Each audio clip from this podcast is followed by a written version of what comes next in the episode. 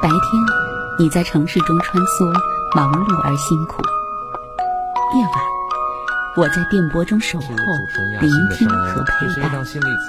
我们总是脚步匆匆，来不及收拾，这个城市每个角落就堆满了掉落的故事。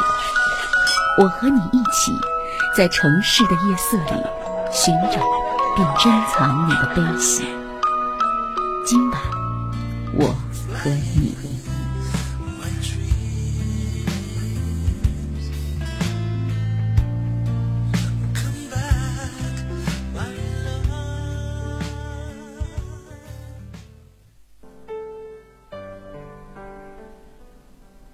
上好。调频一百点六，中波幺幺二五，武汉经济广播。您现在收听到的是每天晚上二十二点到二十三点，今晚我和你节目，依然是主持人亚欣，在夜色当中和大家相逢。昨天是电话的个案，做的陪伴和处理。今天是对昨天电话个案做的拓展和延伸，依然精选出几篇关于婚姻、伴侣、亲子、职场，关于跟昨天个案相关的这块的文章，跟大家来分享。还有歌曲喽，所以大家忙碌了一天，放松下来，让这些文字穿过您的耳膜，您安安静静的躺着休息就好。也许这些文字。就会像流水一样，慢慢的流到您的心田里去。同时跟大家说一下，我们十月十五号，我们这三十四期的心灵成长团队要集结了。之前因为有些其他的原因没有加入的一些老朋友，听过节目的一些朋友们，啊，这一次可以，因为这是本年度最后的一次我们这样的一种集结方式了。那么大家呢可以记住。就是，特别是在婚姻、伴侣、亲子、职场遇到问题，啊，一直没有找到解决的办法，或者说一直卡在里面，或者说已经出现了问题，但是想提前做一些这一块的准备，或者单纯的就是想提升我们的婚姻关系的质量，或者单再单纯一点，就是想走上心灵成长的这条道路，会也欢迎新朋友们不断的加入。我们这个队伍就会越来越庞大，我们的力量就会越来越大，啊，虽然这里面啊会碰到的问题会很多，但是呢，我们会一步步的去解决，一步步的水涨船高，我们会真的一步步的都在成长，都在回归，都在我们的关系里，都在不断的收获着勇敢的自己所带来的我们很多的回报，所以欢迎大家。不管您处在哪个状态里面，听我的节目听了很长时间，或者说较短时间，有信任感在里面，然后呢，大家又想有这样一种啊来提升自己、来提升关系的这种决心和意愿，那么大家心念一动就可以报名，然后记住哦，在微信里报名，也可以直接在短信里，在我的微信当中来联系我，要加入我们的呃心灵成长团队。加入我们的集结来学习都可以，大家记住我的手机号幺八九八六零零四四零六幺八九八六零零四四零六，啊，这也是加微信我为好友的时候，大家可以在手机号码里搜我的，还是微信里搜我的手机号码幺八九八六零零四四零六，就可以加我微信好友。加我微信好友的时候，别忘了把您的真实姓名附送过来，我好备注啊。那么大家记住。呃，三十四期我们心灵成长团队的集结的日子，又马上快到了，所以希望大家记住，赶紧这个报名过来，我们好统计一块儿来啊！我们的大家庭欢迎大家的加入，嗯，记住给我发微信，给我发短信都可以，幺八九八六零零四四零六。今天的第一篇文章，养儿育女是一场让人敬畏的冒险。这是伊丽莎白·莱瑟写的一篇文章，来听一听。养儿育女是一场让人敬畏的冒险。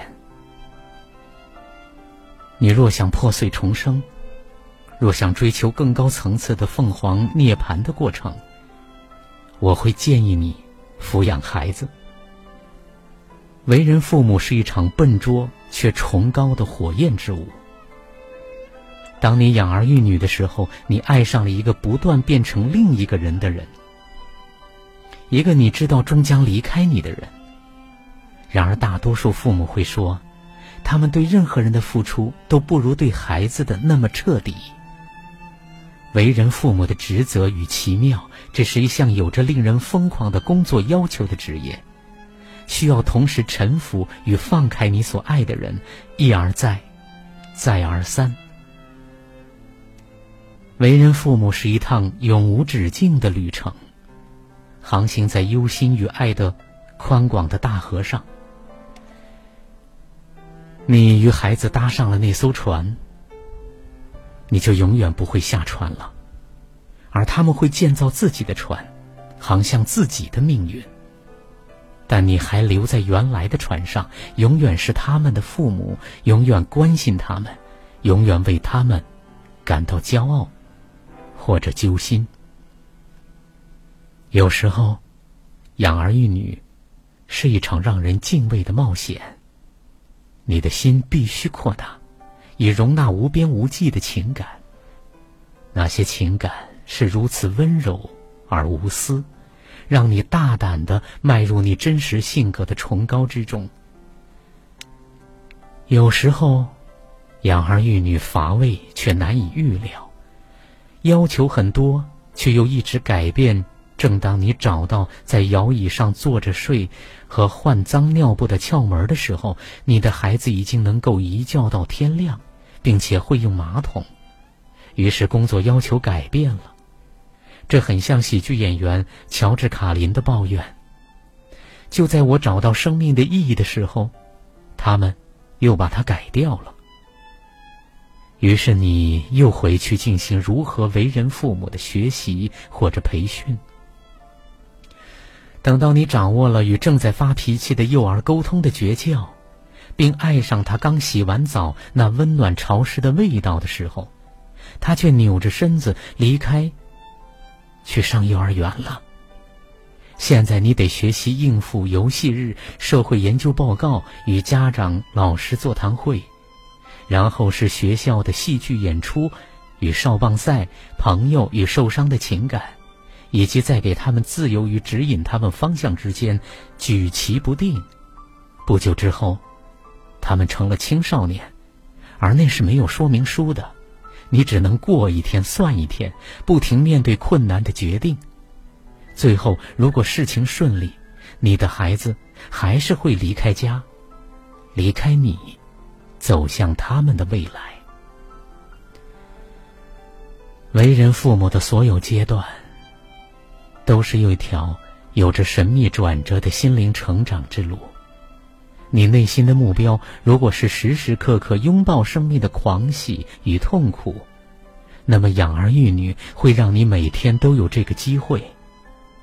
历代的神圣的经典都告诉我们，真理就在生活中看似相对的事物之间，在你自己的意愿与更伟大的意愿之间。在照顾别人与照顾自己之间，在亲子关系中，这些观念变得极为真实。你总是从一个小小的心灵大师，你自己的孩子身上得到很棒的回馈。他的专长就是教你继续去爱，即使当你疲倦、困惑、害怕。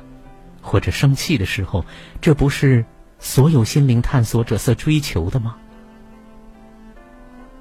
在你的孩子成长的每个阶段，你获得了许多机会，把为人父母当成了一面镜子。你得以用生动的方式看见自己的不足之处。你是不是太自私？你是否抗拒将别人的需求放在第一位？或者你是在另一方面犯了错，你假装牺牲自己博取同情呢？你是否善于引发别人的内疚？是否利用互相依赖让别人透不过气来？你是否害怕改变？你是否缺乏耐心？爱比较？无论你心中的什么想要改变，它都会在你为人父母时显露出来。你若接受挑战，养儿育女将成为永无止境的改变与转化过程，一个被爱破碎重生的动态的经验。随着孩子逐渐的长大，我也开始了解到，爱小孩不代表要满足他的每个欲望的。这就是古人知道必须降低百分之九十九点九的那种爱。如果不消除自己那些不成比例、神经质的关爱，如果让小孩在一个舒适的泡泡中长大，如果总是抢先一步满足他们的所有需求，如果想保护他们不受世间之苦，我们就剥夺了孩子早期的凤凰涅槃的训练。我说的这些话是来自自身的经验。我也试着这么做，我发现给孩子太多并不是一份礼物，而是一种剥夺，剥夺了他们应付泡泡外的生活所需要的能力。信任孩子的本来面目，而不是我们认为他应该是或这个世界要他变成的样子，这也许是父母所能给的最大的礼物。对孩子自己的命运。对他内心的命运是否有信心，这就是在我们养儿育女的过程中造成最大差异的因素。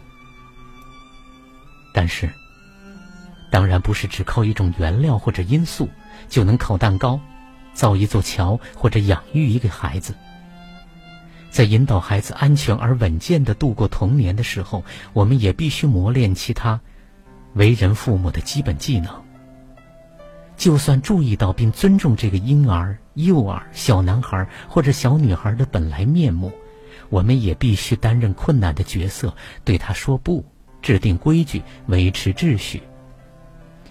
仅仅重视孩子的本质是不够的，我们也必须在他们不想要的时候介入，并在我们不想放手的时候让开，不要阻碍他们。我们必须摸索出控制与宽松、恐惧与信任。执着与放手之间的微妙的平衡，直到养儿育女的冒险之旅结束，这是好消息，也是坏消息，不是吗？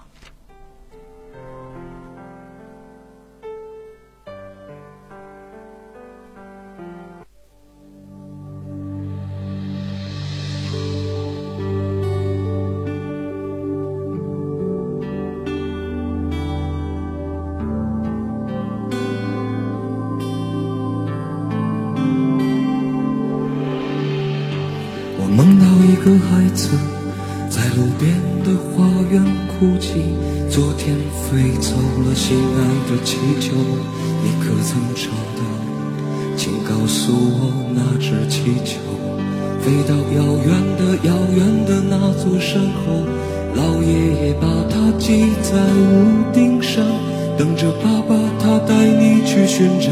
有一天爸爸走累了，就丢失在深深的陌生山谷，像那只气球，再也找不到。这是个离。一个叫做命运的茫茫旅途。我们偶然相遇，然后离去，在这条永远不归的路。我们路过高山，我们路过湖泊。我们路过森林，路过沙漠，路过人们的筹码和花园，路过幸福，我们路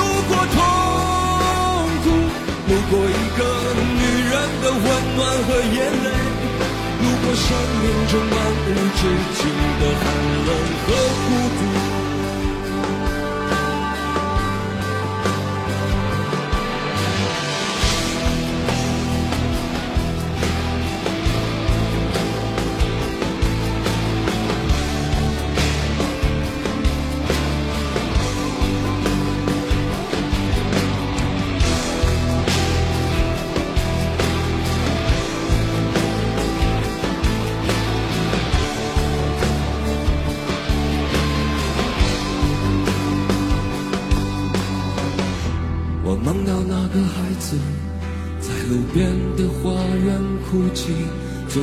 飞走了心爱的气球，你可曾找到？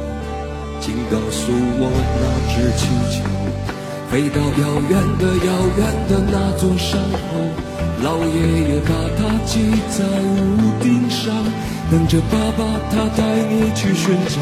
有一天爸爸走累了，就丢失在深深的陌生山谷，像那只气球，再也找不到。这是个旅途，一个叫做命运的茫茫旅途。我们偶然相遇，然后离去，在这条永远不归的路。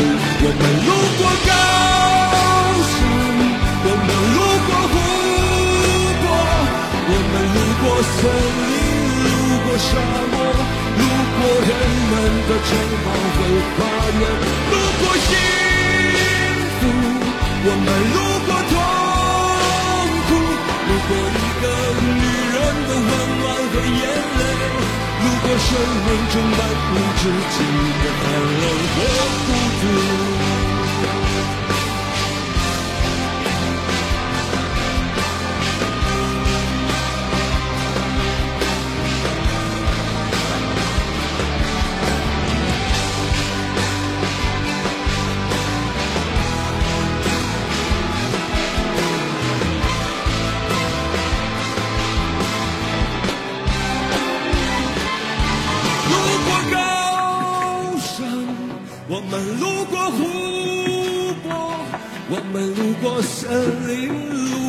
沙漠，路过人们的城堡和花园，路过高山，我们路过湖泊，我们路过森林，路过沙漠，路过人们的城堡和花园，路过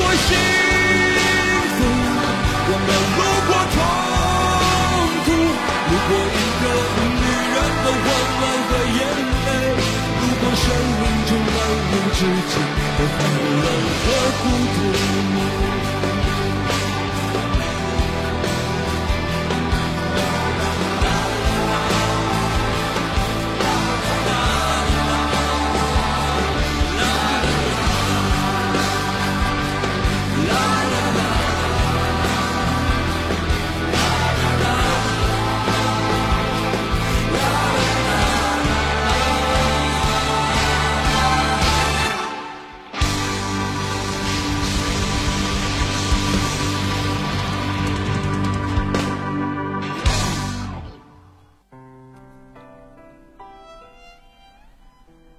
频一百点六中波幺幺二五，武汉经济广播，继续为大家送出今晚我和你节目，依然是主持人亚欣，跟大家在节目当中来分享第二篇文章。我拿什么和孩子连接？这是我昨天呃为昨天参与节目的朋友写的一篇文章。当然是从昨天的个案当中提炼出来的一个东西，啊，因为我们很多父母跟孩子连接，呃，我们甚至很多时候都在提说我们要孩子独立，很早去培养孩子独立等等。独立是个好东西，但是如果亲密关系没有建立好，就去强调独立，只会造成孩子更加的孤独，因为我们现在很多时候都只有一个孩子。如果在父母之间，亲子关系的沟通上是孤独的，没有连接上，孩子又只有一个人，所以他比我们六十年代、七十年年代的一些朋友真的更加的孤独。所以我们为人父母者来听一听这篇文章：我们拿什么和孩子连接？当我们拿水浇灌树木，树木就会生长茂盛；当我们拿水给鱼儿，鱼儿会欢快地游动的。当我们牵着狗儿出去遛弯，小狗会活蹦乱跳。当我们带着小孩去青草地，小孩会在蓝天下肆意地奔跑。我们做父母的会拿什么给我们的孩子？会用什么和孩子连接呢？正如雅欣心灵成长回归团队的一位挚友给我微信说：“我有一百万，我会毫不犹豫的拿出一百万去换取孩子的成功、快乐、顺利和幸福。我有一千万，我也会毫不犹豫的拿出一千万去换的。如果可以的话，我想任何父母都愿意，甚至拿命都愿意的。”倾尽所有且无怨无悔，我想任何父母都会这样对待自己的孩子的。我丝毫不怀疑父母都有这样的心，有这样的爱，因为我也是一位有着自己可爱美好女儿的父亲。只是走着走着，在某个阶段，特别是孩子进入了学习的阶段，我们的父母是用什么去连接孩子的呢？你还在玩，你的作业还没开始做吧？只是用不满和催促在连接孩子，你总是磨磨蹭蹭，什么时候你才能做完作业呢？只是用指责和呵斥在连接孩子。你休息一下是可以的，但是你一定要注意时间，注意时间。这是用焦虑和命令在连接孩子。你这次是还不错，下次呢，能保证维持在这个水平吗？这是用严苛和不信任在连接孩子。你关注那些明星等乱七八糟的事情有什么用？将来是靠这些养活你自己吗？这是用否定和担心在连接孩子。孩子一回家，马上关掉电脑和电视，让家里保持安静，好让孩子学习。家里人都尽量的避免说笑。于是，父母就用死气沉沉和无形的压力在连接孩子。孩子累了，周末做完作业后，想要跟孩子、同学去玩一下，父母第一时间就拒绝。既然你那么累，就在家休息呗。父母就用不尊重和自以为是在连接孩子。孩子穿到好、穿戴好运动鞋，拿着心爱的篮球，还没有走出书房，就被父母拦下来。苦口婆心的规劝，父母就用控制和焦虑，在连接孩子。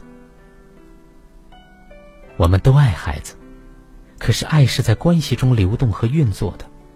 当关系中都塞满了这些内容的时候，我们就创建了我们和孩子之间的关系的内容，以及会得到这样的内容带来的关系的质量。我们以为只要内心是爱孩子的，怎么说怎么做。就不那么重要了，以为我们是爱孩子的，怎么说、怎么做就都可以的。殊不知，就是这样一天天怎么说的和怎么做的，在创建着我们和孩子、我们和所有亲密关系他人的关系内容和关系的质量的。心理学上都有一个共识，就是关系决定着一切。具体来说，就是关系的内容和关系的模式决定了关系的质量，而关系质量的高低，决定了一切的。所以，每一天和孩子的互动内容、和身边人的互动的方式、和身边人说话的内容、和身边人行为的内容方式，都在创造属于我们和亲密关系他人的实实在在的内容，也都在构筑我们亲密关系的质量的高低。那么，我们每个人说话的方式，是委婉的，还是直接的？是情绪化的，还是平和的？是隐忍沉默的，还是敞开表达的？是单方面的呈现，还是合一的沟通的？每一样无不在雕刻着我们的关系的样态。那么，我们每天说话的内容，是传递放松和稳定的内在，还是焦虑情绪的自己？是有爱的言行，还是被情绪驱使而呈现的焦虑、担心、控制和否定？是真的用爱在连接孩子的，还是用优秀、用目标、用鞭子在连接孩子？每一个内容无不在呈现我们的关系内容和质量的。没有爱的连接的关系，爱没有在两个人之间欢畅的流动，这样的关系是载不动那只沉重的现实之船的。所以，父母们不要只是盯着孩子，去说那些已经被自己的孩子听得耳朵都起茧子的话了。那样只会在关系中去创建孩子不耐烦、父母很委屈的关系的内容。也不要再去做那些只是为了让自己缓解焦虑、缓解压力、让自己好过的行为，那样只会在关系中创建让孩子看穿父母的把戏，内心充满鄙夷，而父母却觉得自己辛苦而得不到孩子理解的苦闷的关系内容了。看看有多长时间没注意，孩子一天天长大，其实已经唇红齿白了。看看有多长时间没有听到孩子跟你吐槽。孩子说的最多的同学名字你知道吗？孩子最信任的同伴是哪几个？孩子内在最苦闷的又是什么？孩子心情不好，会默默的陪在孩子身边，让他在你的怀里大哭吗？孩子最想要的男朋友或者女朋友是什么样子的？看看自己有多长时间没有了自己的生活了。您会和孩子一起看《魔戒》三部曲吗？会允许孩子去和同学一起疯闹吗？会让孩子去听哪怕你都听不懂的音乐吗？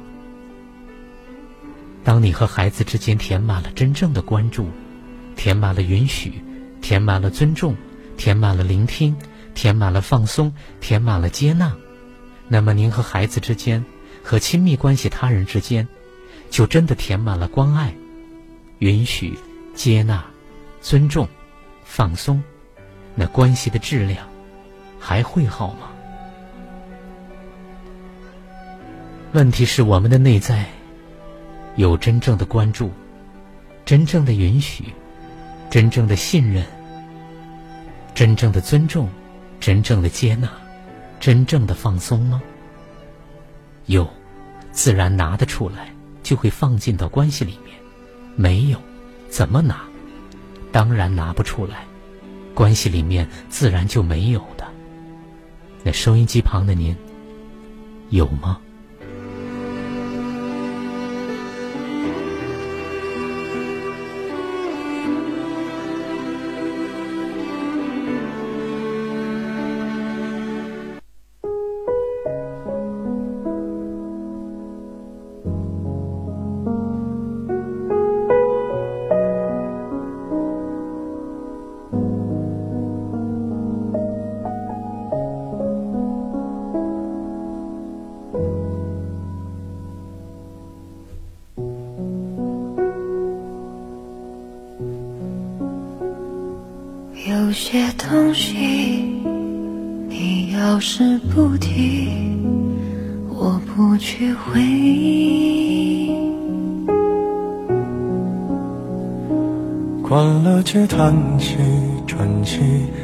试着碰碰运气，总要过下去。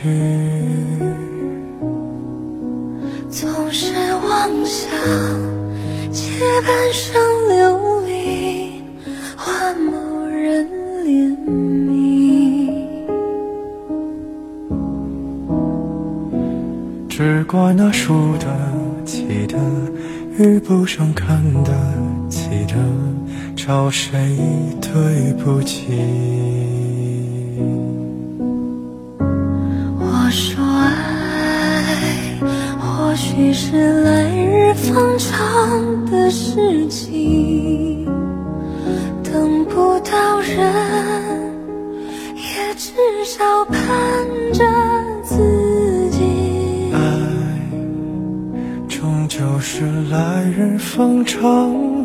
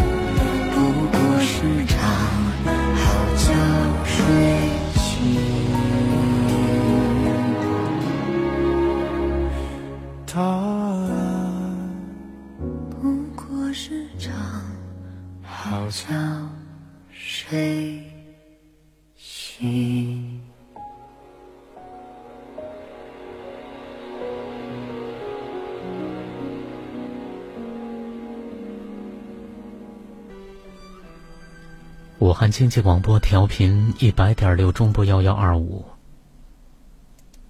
继续为大家送出今晚我和你节目，我是主持人亚欣。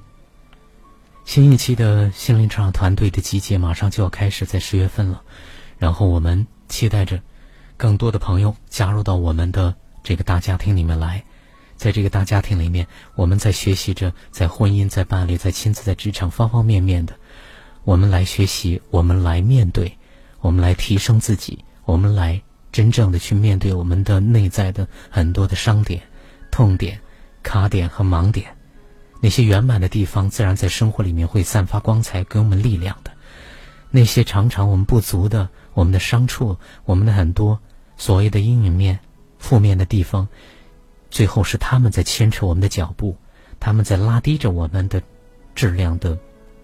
很多生活的质量，所以大家呢，所以欢迎您，欢迎收机旁的新老朋友加入我们的啊三十四期的心灵场团队的集结，我们一起来学习，一起来提升，一起来面对这个大家庭在等待着您。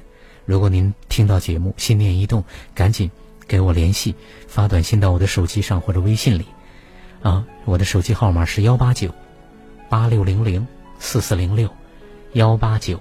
八六零零四四零六。刚才在我写的那篇文章里说到了，我们内在有真正的接纳、真正的聆听、真正的尊重吗？而这些内在东西，不是说有就有的，它往往受到我们家庭的牵连的东西会会存在。所以第三篇文章选了海林格老先生的啊，在呃他的文书里面的一个片段，系统牵连，来听一听。父母表现出违反孩子们利益的行为的时候，你就可以假定，他们受到了系统内早些时候某些违反爱的法则事件的影响。父母们自然会期望他们的孩子不要像自己那样受苦。当孩子受苦的时候，父母也受到痛苦的煎熬。当自己的孩子面临挫折，和失败的时候，他们自己也会感到失败和挫折。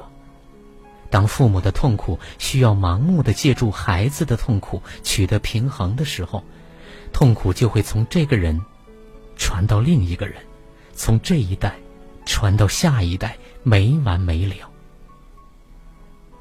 家庭系统排列常常会展现出家庭内贯穿几代人之间的伤害和痛苦的模式，孩子们的爱。是无限的，而他们的生命经历却又有限。通过受苦而和自己的父母连接在一起，对他们来说是一个极大的诱惑。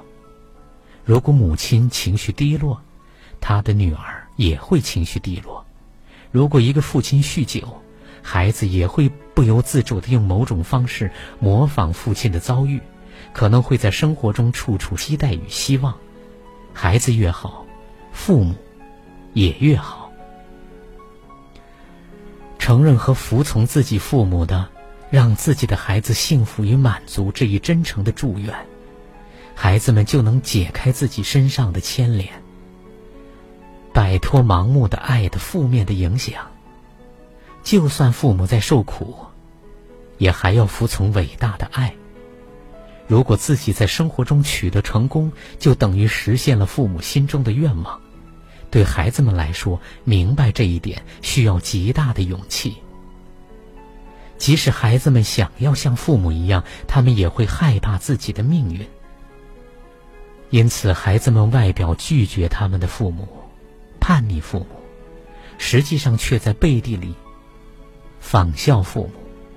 这样的孩子虽然表现出和父母有巨大的区别，却仍然无意识的重复父母做过的事情，受到某些生活状况的吸引，或对这些状况有反应。从中经历父母曾经经历过的近似的情况。当孩子们对他的父母说：“无论如何都不会像你一样。”这时候，他其实还是在盲目的爱着自己的父母，并紧紧的和他们联系在一起。他们会牺牲自己，以父母为榜样，不顾自己如何，都要和父母完全一样。在孩子们害怕变得……像父母的时候，其实他们是在不断的观察自己的父母，因为不论想不想变得像他们，就必须不断的观察自己的父母。那么，他们变得酷似自己的父母，就不足为奇了。一个男人在进入一个伴侣的关系时，会把自己家庭里的价值和传统带过来；一个女人，也同样如此。可是，他们各自的传统和价值之间常常有很大的出入。孩子们表面上在跟随占优势的一方，但实质上却在跟随另一方，即弱势的一方。例如，如果父亲的价值观占主导，那么这对夫妻的孩子表面上会倾向于跟随父亲的价值观，实质上却会追随母亲的价值观。最常见的是，母亲的价值占主导，孩子们表面上追随，他们会在表面上拒绝自己的父亲，私底下，却在仿效父亲，而且一般情况下，他们并没有意识到自己在做什么。偏离父母中一方价值观的孩子，一般是在追随另一方系统中的价值观，因此违背父母中的一方。常常是对另一方的忠诚和服从。如果孩子从一方那里直接或间接得到“不要像你父亲或母亲那样”这样的一些信息，他们的忠诚就会要求他们变得更像被禁止的一方的。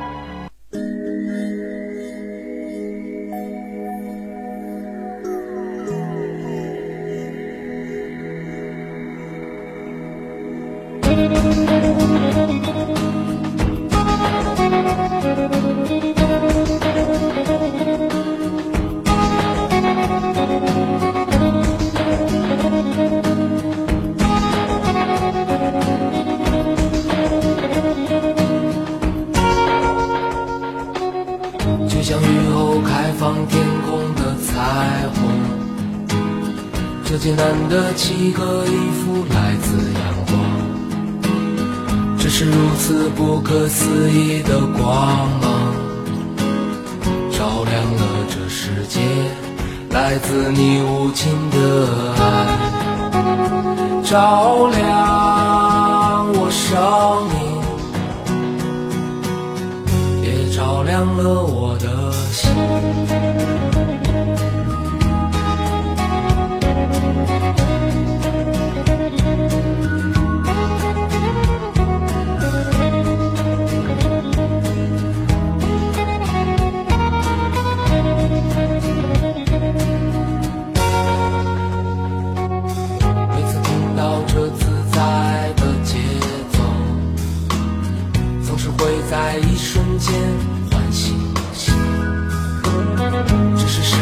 最悠然的舞蹈，是轮转的四季，茫茫无尽的天地，生生。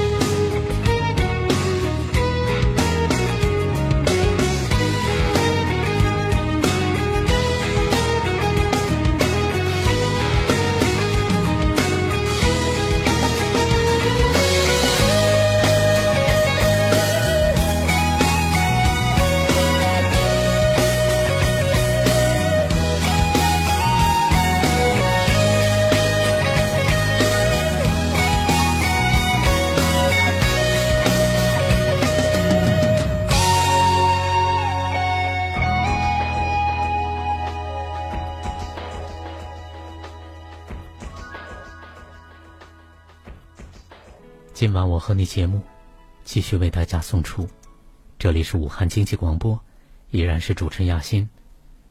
第三篇文章其实，在告诉我们，有时候我们看不见的一些东西在运作，就像我们的能量，就像我们的能量的系统，就像我们能量之间的牵扯，而这些东西都在暗地里在运作，我们看不到，可是它是存在的。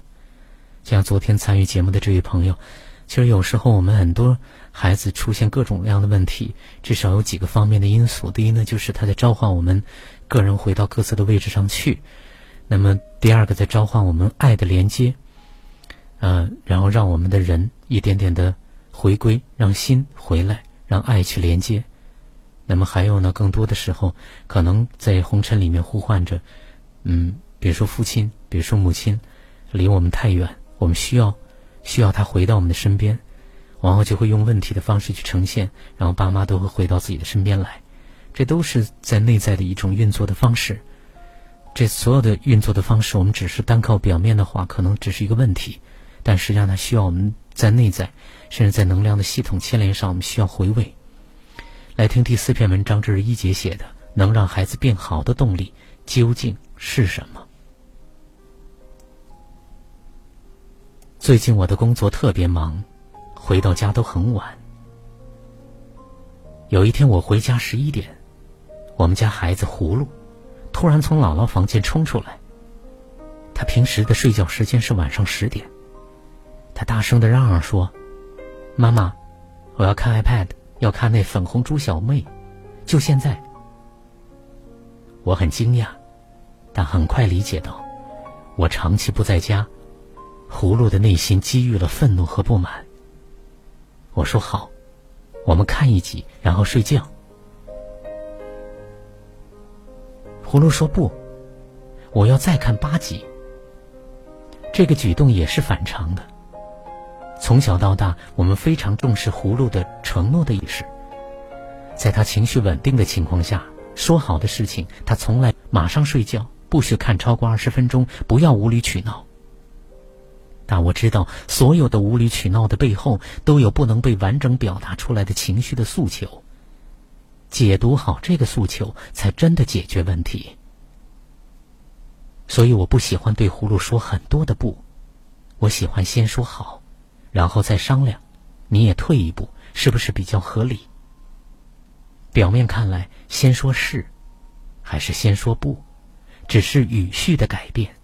事实是我由监督者和控制者的角色中退出，把信任还给孩子，孩子会很感激被尊重的感觉，唤起孩子内心的自尊感和责任感。有什么比信任更能表达对一个人的尊重呢？不信任，就是不尊重的典型的表现。靠控制维持的爱，到底可以走多久呢？因为物质的匮乏，对儿童心理认知的局限等多种的原因，上一代的父母很多是让我们在恐吓里，在威胁中，甚至小小的武力里长大的。我记得很清楚，那时候我很喜欢幼儿园门口的麻辣烫。妈妈觉得脏，每次都用放着家里那么多好吃的不要，你就是爱吃垃圾，简直不是我女儿来严厉的限制我。有一次我偷偷的吃被发现，他当着同学的面儿，把串串扔到了地上。其实也许让我吃一下，我真的生病了，也就不吃了。甚至我吃到后觉得根本没想的那么好吃，很快就忘记了。但是现在。我还很喜欢吃串串，成了一种瘾，因为越被压抑的欲望，在合适的土壤越会无法控制的蔓延、生长。作为现代的父母，这些道理我们觉得已经懂得了，但事实是，我们真的做的，如我们所愿的那么好吗？我们会不会用“你这样我就不喜欢你了”来让孩子吃不爱吃的青菜？我们会不会用吃这个你咳嗽我不管，来逼孩子放弃超市里想买的零食？我们会不会用你要是再不走，妈妈就不带你回家了，把沉迷在游乐场的孩子带回家？如果这些话听起来耳熟，那么未来，我们会不会用不然你就别再也想回到这个家了，要挟孩子选择我们认为吃香的专业？我们会不会用“我就当没有你这个女儿”来威胁他们与不认可的对象分手？什么样的行为让孩子没有自尊？就是身为父母，我们总是用收回对孩子的爱为代价，来调整孩子的行为。孩子的一言一行都不自由，那是否配得到父母的爱的衡量标准？当他们吃了青菜，放弃零食，收起玩具，他们才是可爱的、听话的、值得爱的。反之，妈妈不喜欢我了，妈妈不要我了，我不再是妈妈的好孩子。尹建莉说：“自尊感匮乏的孩子不是天生缺乏自尊心，而是他的自尊心已在前面的生活中被严重的磨损了。家长不尊重孩子的行为，就是损坏的外因。”即便是一个孩子，他的感情也非常的复杂，会有自相矛盾，会有失落、伤心，会有无法表达的痛苦。而父母给予体恤，不是照本宣宣科，也不是迷信专家，而是相信自己的感觉，给予他真正的尊重，这才是爱。爱是自由的，即便在亲子关系之中，控制不是教育。控制是缠绕在孩子心灵上的绳子，有的粗，有的细。让他们喘过气来吧，他们原本天然的情感，会在这种缠绕中慢慢的失序。他们会变得懦弱胆小，或者逆反暴躁，有了自主意识之后，谎话连篇；成年之后，刻板狭隘。什么是让孩子变好的真正的动力呢？给他自尊，接纳孩子的自选择，也接纳这个时代给予自尊，就是给予自由。很多东西葫芦通通可以玩，我们从不限制。因为这是时代给他的选择，我们不该阻止，而该引导。我接纳葫芦喜欢学习新的东西，因为我觉得一个旺盛的求知欲被满足的孩子，可以选择发展自身特长的孩子，会得到更多的自信。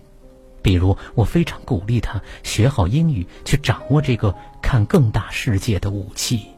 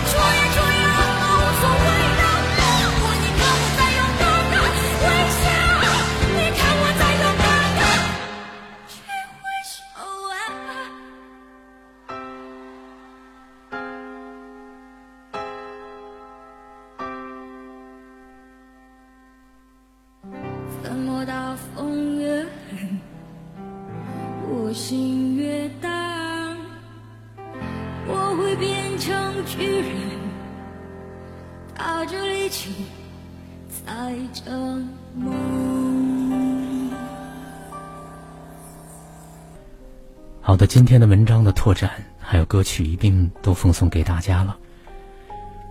希望大家在忙碌了一天之后，此刻这些文章、这些歌曲，能够像一个按摩器，让大家慢慢的放松下来。